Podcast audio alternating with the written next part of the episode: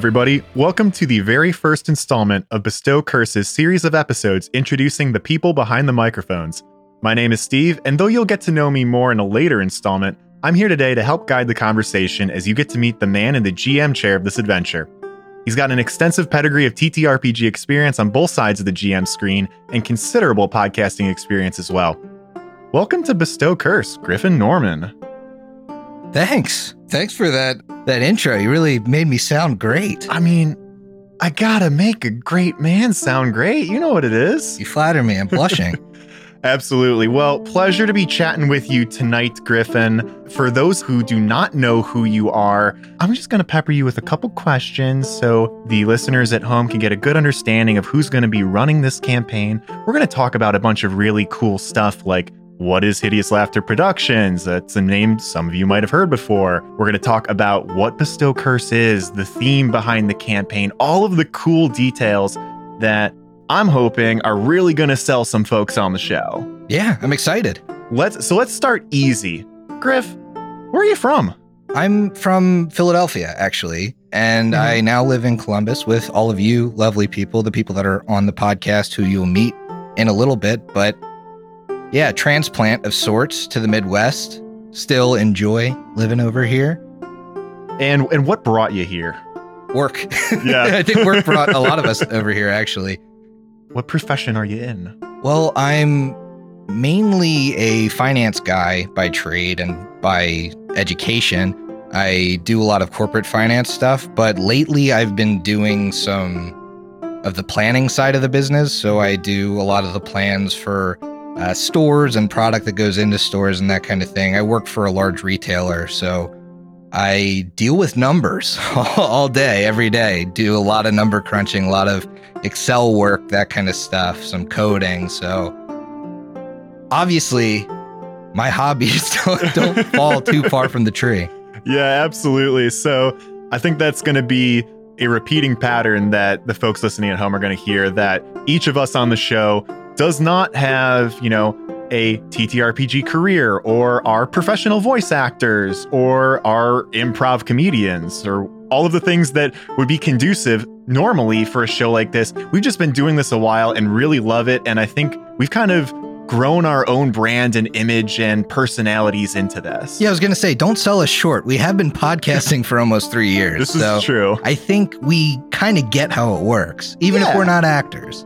And that's that's We're all I'm there. saying. We're getting there. We're getting there. We found our own way, baby.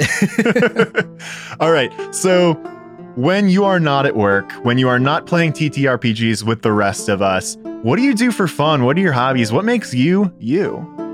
Well, for almost the past year now, I set up a home gym. I'm really interested in weightlifting, uh, kind of powerlifting, but I also am really interested in smoking meat. I think uh, that's one of the big things that everybody comes together at my house for is that I often will, you know, smoke a brisket or something, feed everybody, mm-hmm. and then we'll play said TTRPGs.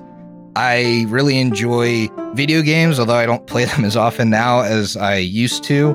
But I've gotten into 3D printing, dice making, a lot of things that are tangential to the hobby that aren't exactly the hobby, but like mini painting, basically anything that touches TTRPGs is also spun off as another hobby of mine, which kind of brings it all together at the table, which has been a lot of fun. Absolutely. And and speaking about the table, oh, you know what?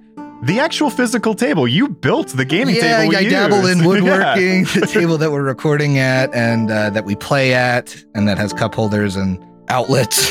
Yeah, however gently installed is is a creation of my own. Yeah, so everything around playing TTRPGs has become all of our hobbies. Um, so TTRPGs very central to not only our podcast and, and, who we are, but our little little family here in Columbus of friends that are all kind of transplants. So we've got a lot of shared gaming experience, but how about you walk me through some of your gaming experience? Um, what systems, GM versus player, just all the the cool stuff that people should know about you. Sure. Yeah, I, I started gaming with video games as a kid, playing a lot of JRPGs, the entire Pokemon series, that kind of thing.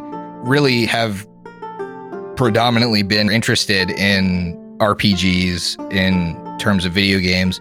But in high school, I dabbled in D&D 3.5. My buddy ran us through a short campaign in that where I played a cleric. Uh, he was, you know, we did we did the standard tropey first party thing where we thought we could do anything. We rolled for anything. Our DM got frustrated with us.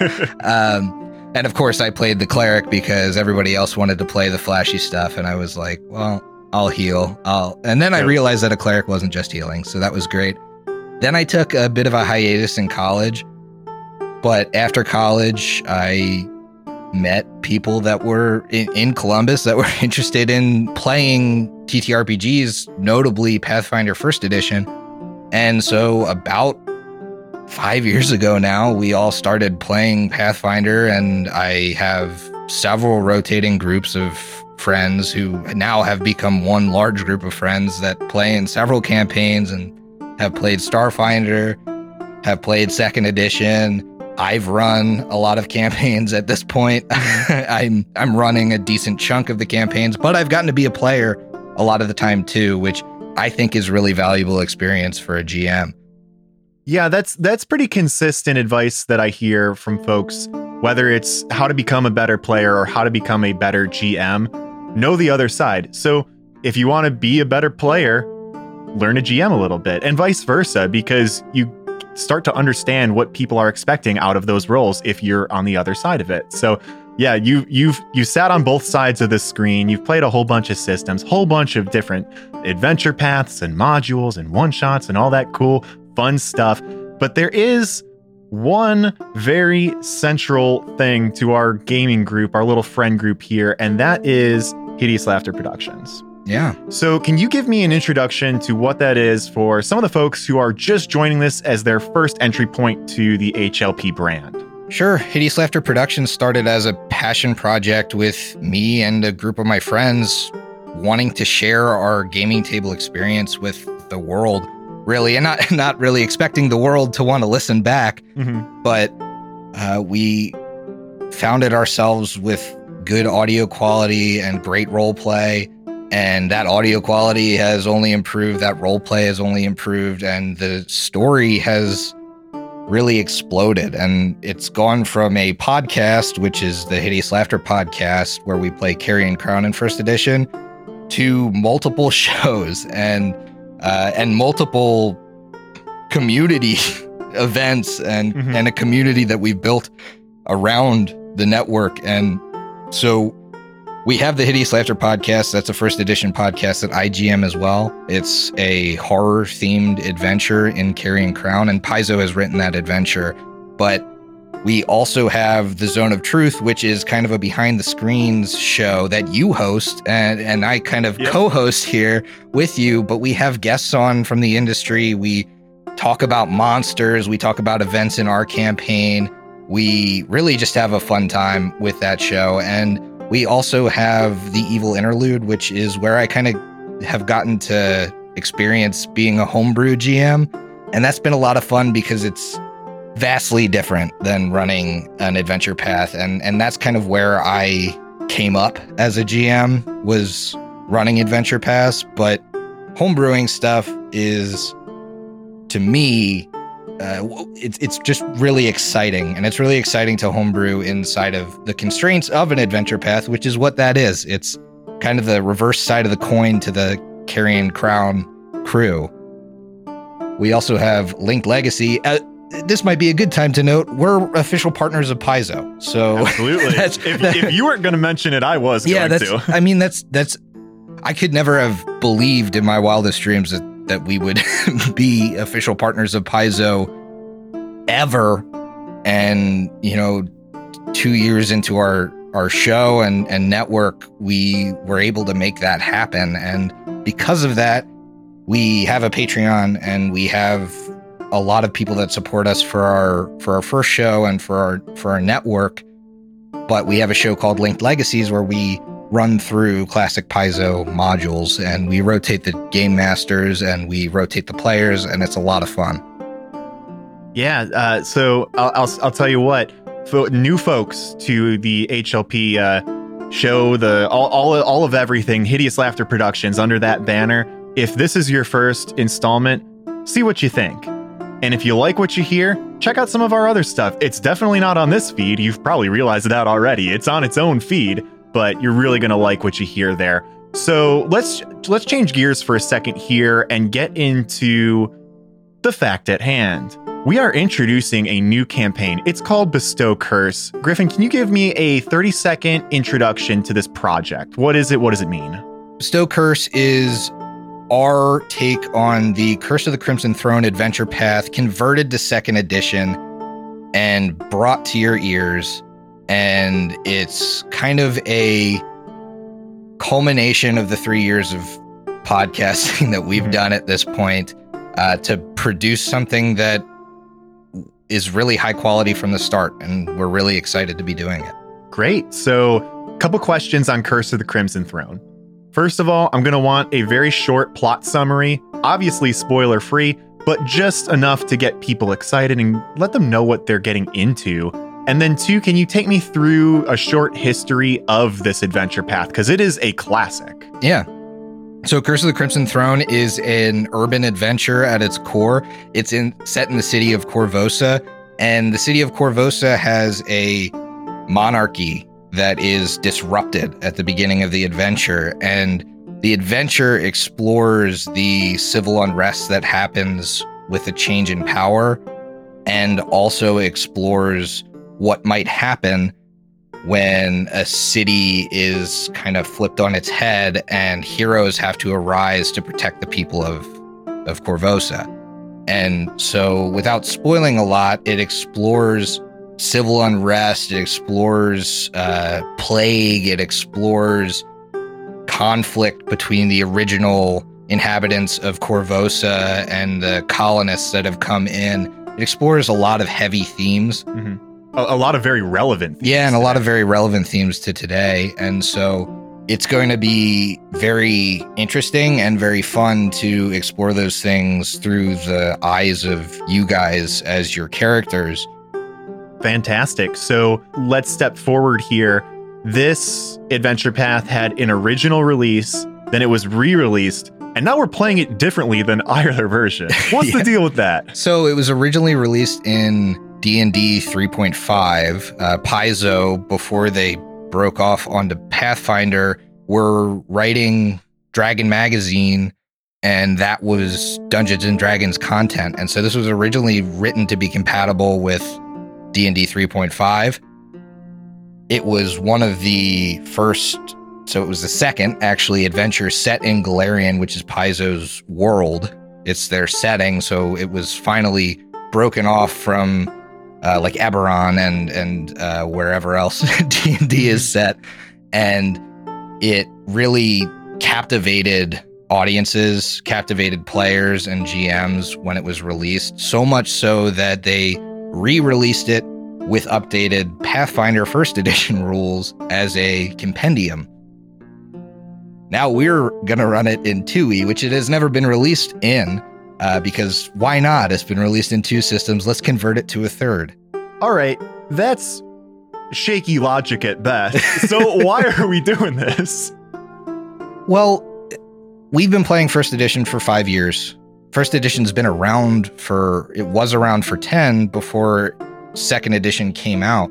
But right now, what is getting new content is second edition and what is the new exciting system is second edition and the support for first edition is from Paizo is no longer there. I mean they they're printing books still, but that's about it.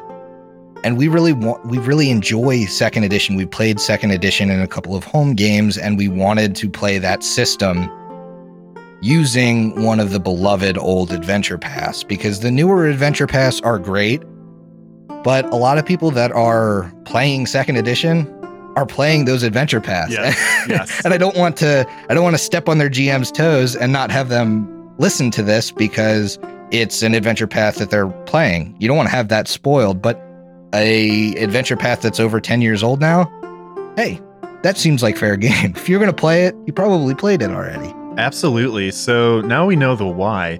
But what about the how? I mean, this was originally a 3.5 uh, release, then it was a Pathfinder First Edition release, and now you're talking about it's going to be second edition. Now, Paizo didn't put that out. How are we converting this? So, Paizo at this point in time has three bestiaries out and a plethora of other content to help GMs like me convert, mainly finding creatures that are similar or the same and adapting creatures uh, to fit what is in the Curse of the Crimson Throne books is how the encounters are going to be adjusted and scaled appropriately to your character level. The loot is is kind of a completely different thing because some of the some of the items, the important magic items, are I'm converting. I'm making them appropriate to your level and appropriate to what the the item actually was and how it was intended in first edition. But obviously, the entire magic item system is different for second edition than it was for first edition. So I have to make some changes there, and then I have to swap out some or some treasure for appropriate treasure. So it's a little bit of both there. In terms of the actual narrative, though, I think we're going to play pretty true to Curse of the Crimson Throne. Hell yeah. All right. So if you haven't picked up on it yet, I'm going to be a player on this show. So I'm not making a character straight out of the box here. You have introduced some other special, fun, additional rule sets for players building characters for this campaign. What are those rule sets? Yeah, I feel like that's how I've always been as a GM. I want to give you guys a yeah. lot of fun stuff to play with. So I've given you the free archetype, which is just free archetype feats for your character. I've given you the ancestral paragon, which means you get more ancestry feats. And we're doing the stat scaling a little bit differently where you'll actually in in second edition at level 5 you gain bonuses to multiple stats. Instead of doing that all at level 5 we're doing the system where you can stagger it out. So uh, with those things combined and who knows i'll probably be flexing the game mastery guide yep. a little bit more than that too but with those things combined i think it's going to be really unique to listen to because it's going to be i mean it's a lot of a lot of optional rules in a 2e game. That's true. And I think what that affords us is the opportunity to create some very interesting, unique characters that aren't just, okay, I rolled up a fighter and I have access to these couple feats. I'm going to pick this one, and it's no different than anybody else's fighter. But with all these extra rule sets, we're able to come up with something really cool and interesting on day one, which I really love. Let's switch gears for a second here most of our returning listeners are going to know us as the team that's putting out the uh, Hideous Laughter podcast. Yeah. Flagship show is Carrion Crown. It's a gothic horror adventure path with a very definitive tone. What tone are you looking to set for this show? Urban exploration, intrigue, and emotional attachment. I think. So, so people know us as the horror show. This is not another horror show. This is not another horror show. There will be moments mm-hmm. where horror comes to the forefront, but it's not an entire campaign of horror. Yeah. So um, I think that kind of leads into my next question, though. Being in Korvosa, this is essentially a single setting adventure. So, with tone in mind, what about urban exploration and emotional attachments appeals to you in running a game? I just think through lines between the entire adventure are so manufactured in adventures where you have to move from point A to B to C to D. Mm-hmm. I hope I do a good job of them in Carrion Crown as I run it, but realistically, it's all manufactured by me. Anything that's that's a through line is really, really me putting an effort to make it so. In Bestow Curse, in in Curse of the Crimson Throne, those just exist. They're yeah. they're people that your characters interact with. They're places that your characters go that are there that they can revisit, that they can talk to again, that they can form tight bonds with. And I think that's interesting because in a lot of adventures you have the party and they form tight bonds with each other, but there's only maybe one or two NPCs that they care about. Here I'm really hoping that you guys love and hate a huge variety of different voices you are known for your voices. I will say that. That is why I started GMing. All right. So I just have a couple more for you, and we're going to call it a night. What is going to set this show apart in your mind? What are you expecting? Are we going to be different? I think high production quality from the start. I think the fact that we've been so excited about this show and we know so much going into it is Mhm. going to be evident from day one. You're going to listen to the first three episodes when they come out, and you're going to be slavering at the mouth for the fourth one. At least that's my hope. I, I want this to be something that kind of transcends where where we've already been, and I love the Hideous Laughter podcast. That's that's our main show but we had to grow over years to get to where we are. And I'm excited to hit the ground running with something that is high quality, experienced players playing a game that they're all all in on. Yes. Everybody attached to this project is in it 100%. I can personally speak to that. That is absolutely true. 110% in some cases. Well, Jesus, I, I got to catch up then. uh, yeah, no, everybody's in.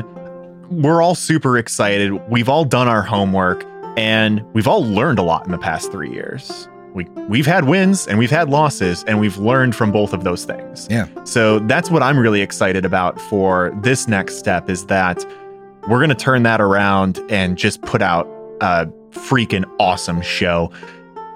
Overall, last question for you for the night. What are you most excited for for this project? It could be anything. this is hard. I'm I'm excited for a lot of things. I think I'm most excited by the character moments I already have in mind for the characters that you guys are bringing to the table, and they are juicy, flavorful characters. I have some great stuff in the works, and I'm really excited to share it. Absolutely. I think the excitement is mutual, all of us attached to the project. Griffin, I think that pretty much does it for tonight. If you have anything left to say, say it now, and I'm about to wrap it up. No, I'm just so excited. Thank you so much for listening to this, and I hope you continue to listen and get excited for the first couple of episodes. Absolutely. So, for those of you listening on the day of release of this episode, tune in Wednesday, May 26th, when Griffin will be introducing our first player, Chris, and his character, Diego. Bestow Curse goes live June 4th with three full episodes and bi weekly releases after that. See you then.